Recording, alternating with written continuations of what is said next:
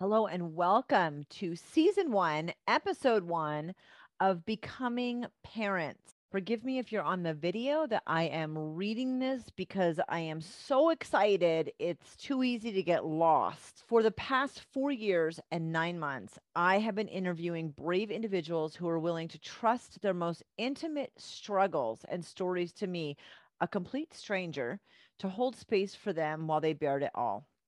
I did this on At a Crossroads with the Naked Podcaster, and I have loved every single moment of that. I want to take a break real quick and let you know that all of those episodes are saved in a collection. There's a URL. You can get them on my website, you can get them on my YouTube playlist, or you can get them through my audio host as a collection it's truly been an honor and a privilege and one I don't take lightly that I have been able to do all of these interviews. Some of my now closest friends came from this storytelling, and for that, I am exceptionally grateful. This change is pretty massive, and to tell you the why, it's going to be a slightly longer video. I promise it'll be worth it though. I also understand that because of this change, people are going to unsubscribe or not follow me. And I get it. I understand. I have also had to make tough choices on what I allow in my inbox, what things I follow, what I watch, and what I listen to. If I'm not a good fit, I completely understand. To explain why I'm making changes, and because one of the things I love more than anything is storytelling, here is the history. Almost 30 years ago, April of 1992, my first biological child was born. I can't believe she's turning 30 since it feels like I was that age yesterday, but here we are. She's turning 30 April of 2022. Before her birth, I went through nearly a year of infertility, seven surgeries, maxed out on Clomid and Provera, ending when IVF became an option and I declined. I waved the white flag. And I have to tell you honestly, if you're a mama who has gone through the IVF journey, I applaud you for being able to make that decision. I knew instinctively it was not the right path for me. I was being weaned off all the meds. And in the process, the doctor told me not only was I pregnant, I was pregnant off of the schedule that he had put me on he actually walked into the room. He was this short, small Asian man, very quiet, really wonderful man. His name was Dr. Otani, and I lived in Hawaii in the Air Force. And he hugged me, which was really odd. And he said, This is your miracle. I don't know how you became pregnant, and I don't know that you will ever be able to be pregnant again. And I want you to expect a tough pregnancy. I did have a tough pregnancy. I was planning on delivering at a birth center. And my midwife looked at me at 37 weeks and said intuitively, Something is not right with this pregnancy. I want you to transfer. You have a choice of these two hospitals. And I picked one and I transferred care. That intuitive decision to transfer care saved my daughter. When she was born, I was told I would hold her for the first time after she had died of the lung disease she was born with. She was born with hyaline membrane disease. This picture is the first time I held her at nine days old, still hooked up to what seemed like every machine possible. Although on day three, the doctors had hope and she had turned the corner, and we were pretty certain on day three that she would survive. This experience, plus my upbringing, which I wrote a book about, and if you want a copy of the book, I will email you the PDF, just ask, along with all of the positive examples I had in my life, drew me to doing foster care and adoptions. I knew the odds of getting pregnant again were low, and I was oddly okay with that. Not only did I do foster care for 12 years total, I also worked as a recruiter and a trainer of foster parents with a total of 15 years in the foster care sector. I also got pregnant six times after Bree, three more births, all at home with a midwife. Two of them were water births, and I had three miscarriages. I guess doctors don't have all the answers in their books. My biological journey was pretty intense to say the least. With a total of seven pregnancies and 10 surgeries over the course of 13 years, I can relate to most of the struggles women go through, as well as the joys. Let's go back 30 years again. My daughter was born, and I had such great experiences within the struggle of her birth and the weeks following. First was the midwife who intuitively knew that she should transfer my care. Second was a lactation consultant that talked to me on day three. That woman made such a positive impact. By the time my daughter was a year old, I was a licensed breastfeeding counselor. I was also leading the Leche League meetings in my local area.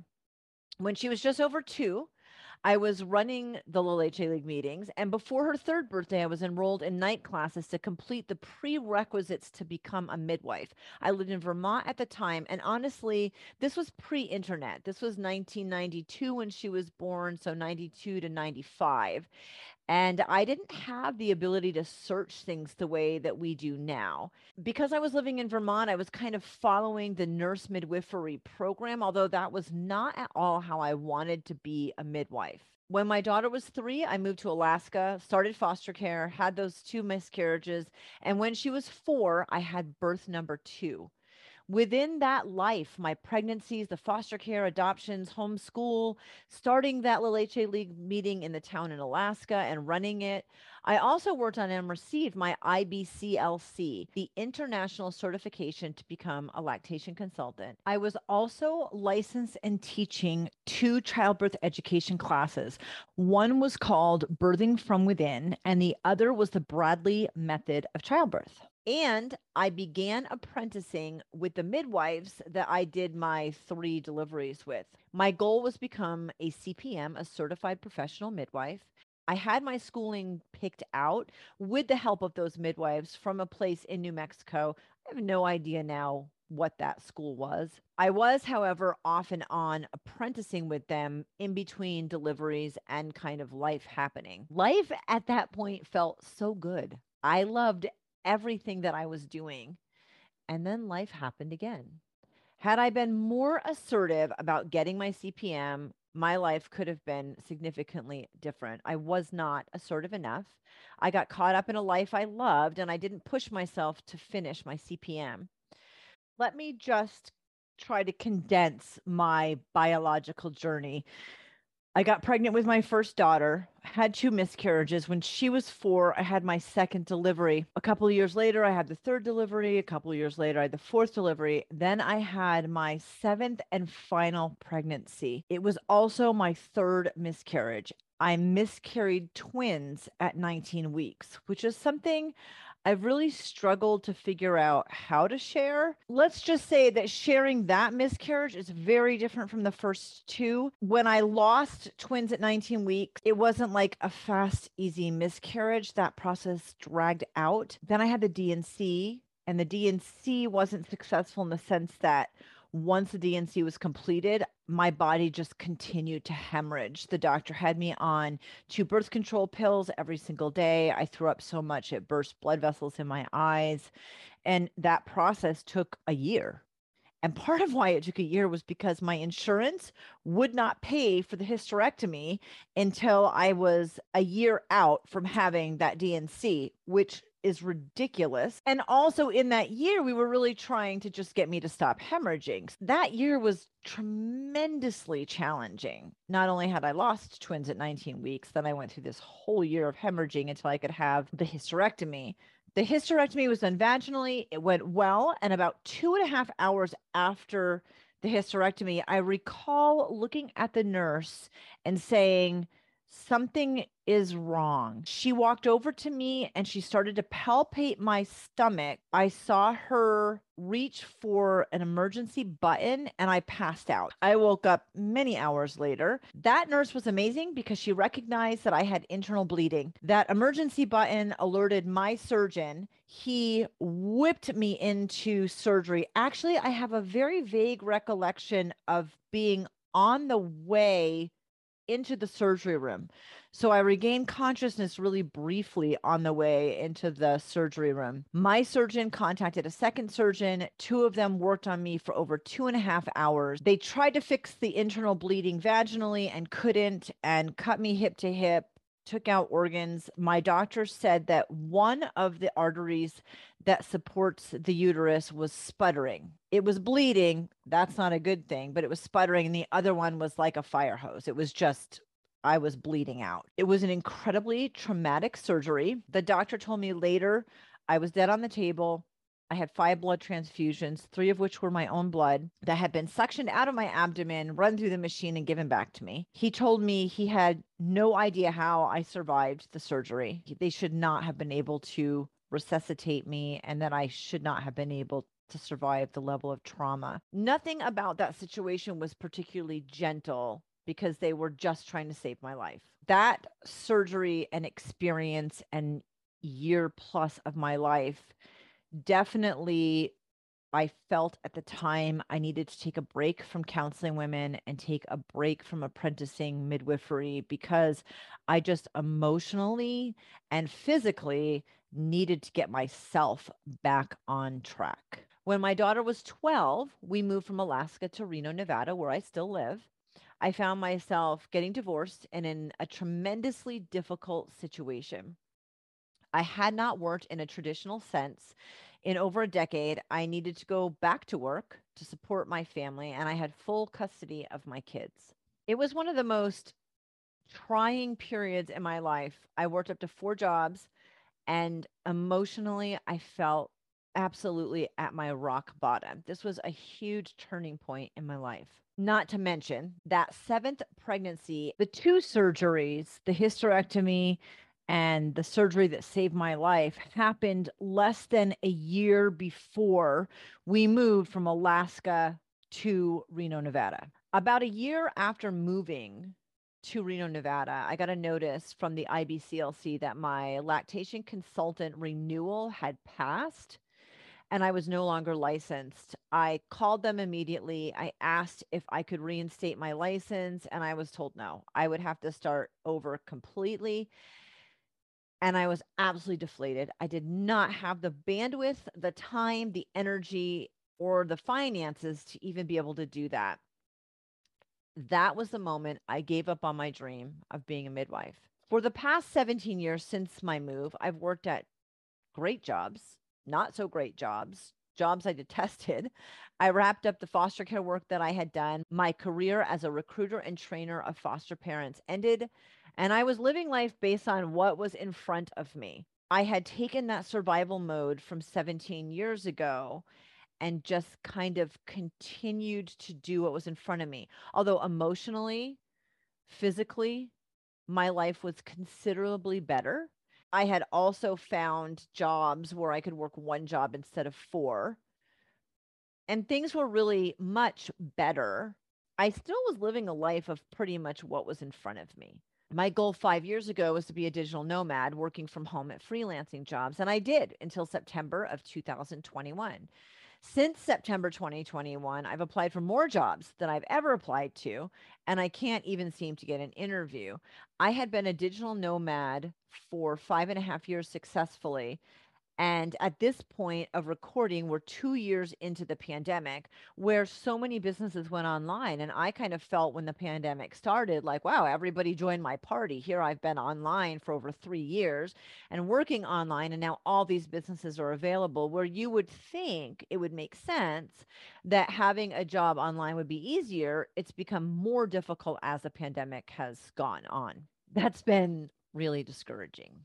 I've really spent the past few months trying to figure out what am I supposed to do? Two years ago, one of my daughters had her first baby, and I was really blessed to be there right after the birth to help. In the last two years since he was born, she's gone back to school to become certified as a doula, a postpartum doula, a breastfeeding counselor, a childbirth educator, prenatal nutrition educator and prenatal yoga instructor. It's been like watching my past life unfold in front of me through her. It's been really awesome. She's living a life that I lived, a life that I loved. And she asks me, Mom, why don't you do it again with me? My only answer is that I gave it up 17 years ago. And honestly, I don't know how. How do I take the time, the money to go back and redo what I loved and do it over the way I want to? And my heart hurts every time we talk about it recently on a particularly wonderful date night to this man I am over the moon in love with, who has taught me how to heal, how to love better, and how to accept love more openly. He posed some fascinating questions, and here they are. If you could go back in time in this life and choose any career you wanted, what would it be? And we discussed that. If you could be born in any culture in the world, what would it be and why? And then what job would you want? And we discussed that. If you could be born in any time, 1800s, like any time period, what would it be and why? And then what job would you want? And we discussed that. In every situation, I chose the same thing. Not only did I choose the same thing, I didn't even hesitate for a second. I would be a midwife. So then he asked me, why don't you do it now? Because it would take two to three years. During that time, I wouldn't bring in any income. Not only would I not earn money, I would need to spend it. And he told me to do everything in my power to see if we could make it happen. From that conversation a couple weeks ago, I've gone down the deepest of rabbit holes to determine if we can make this possible. I'm applying for scholarships for school. I'm looking at all of my options, the different paths to become a CPM. One thing I would need to do is either end this podcast or change it. And here we are. Long story long, I am changing my entire life to go back to what I love. I found the school I want to attend. I'm interviewing to be an apprentice with local midwives. I'm changing my entire life back to what I wanted 30 years ago and what I walked away from out of necessity 17 years ago. Do I have it all figured out? Absolutely not. Since I've had this podcast for four years and nine months, that I at least know how to do. I really didn't want to end it, so I'm changing it to fit my life as it is now, which means I won't lose any of the past podcast episodes. They are all in a collection and they can be accessed. And moving forward, I won't lose the analytics I've worked really hard for. I'm in the top 5% of the world. And I would love you to be part of it. The Becoming Parents podcast is sharing stories about infertility, miscarriage, pregnancy, labor and delivery, bottle feeding, breastfeeding, and relactation, self care after birth, sex to get pregnant and after having kids, birth options to medicate or not to medicate, adoption, midwife versus hospital, the struggles, surprises, joys, and exhaustion. And a holy cow, you become a parent. What now? There are so many different and unique stories that allow insight into the emotions we experience in calling ourselves parents. And there's definitely no right way. I want you to laugh and cry and be inspired. I know predominantly I'm expecting women to be who I interview, although I really would love to have men share their insight and their emotions and their feelings here's what you need to do moving forward. If you want to share your story of becoming a parent, the highs, the lows, the unexpected twists and turns, there's a link in the description to schedule your episode. Episodes will still be live on the day and time you schedule. This means if it takes some time before your appointment is happening, that kind of stinks. However, the moment that your appointment is happening, you will be live and everything will be available and completed that day one thing I've learned in almost five years is how to streamline the podcast, and the live episodes are so much fun and so easy and so much faster for me to complete. This does mean that if you are on the calendar, please be respectful of rescheduling or canceling.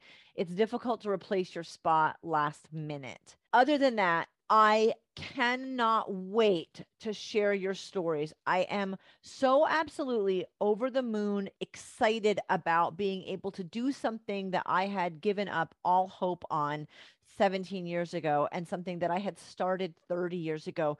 What a freaking journey.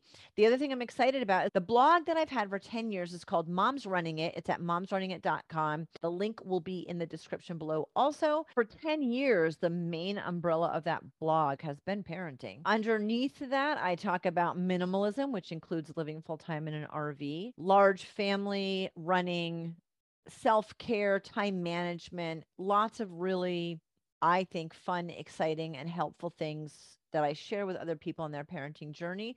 And that will just continue on like it always has been. I'll just get to add my midwifery journey with you. Thank you so much for watching and listening. Remember to like and subscribe, leave a review. It means so, so much. And tune in. I can't wait to share with you.